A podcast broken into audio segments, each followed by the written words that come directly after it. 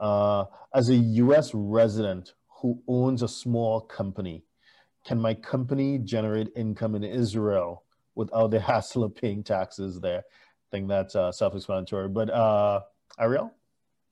Well, it depends on what you're doing. I mean, you can be a very good, a very big U.S. company, or not U.S., just not Israel company. Let's speak about uh, Google or Facebook making tons of money from advertising in Hebrew, in Israel, in Hebrew uh, Israeli sites, paying zero tax in Israel. So it depends on what you're doing. If your services are uh, given from outside of Israel, yes, you will not be taxed in, in, the, in Israel.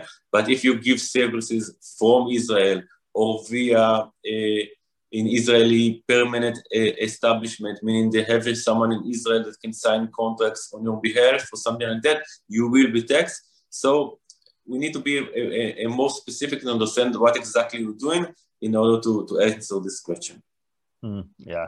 So yeah, so again, another example, please do consult a tax professional so you can talk this through in detail.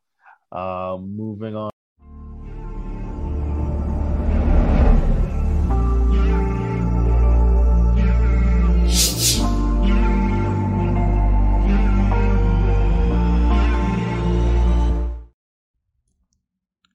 Please subscribe, like, share, and comment below. Our books and upcoming event are available at htj.tax. Email us at help at htj.tax to engage us, to advise on international tax or business matters.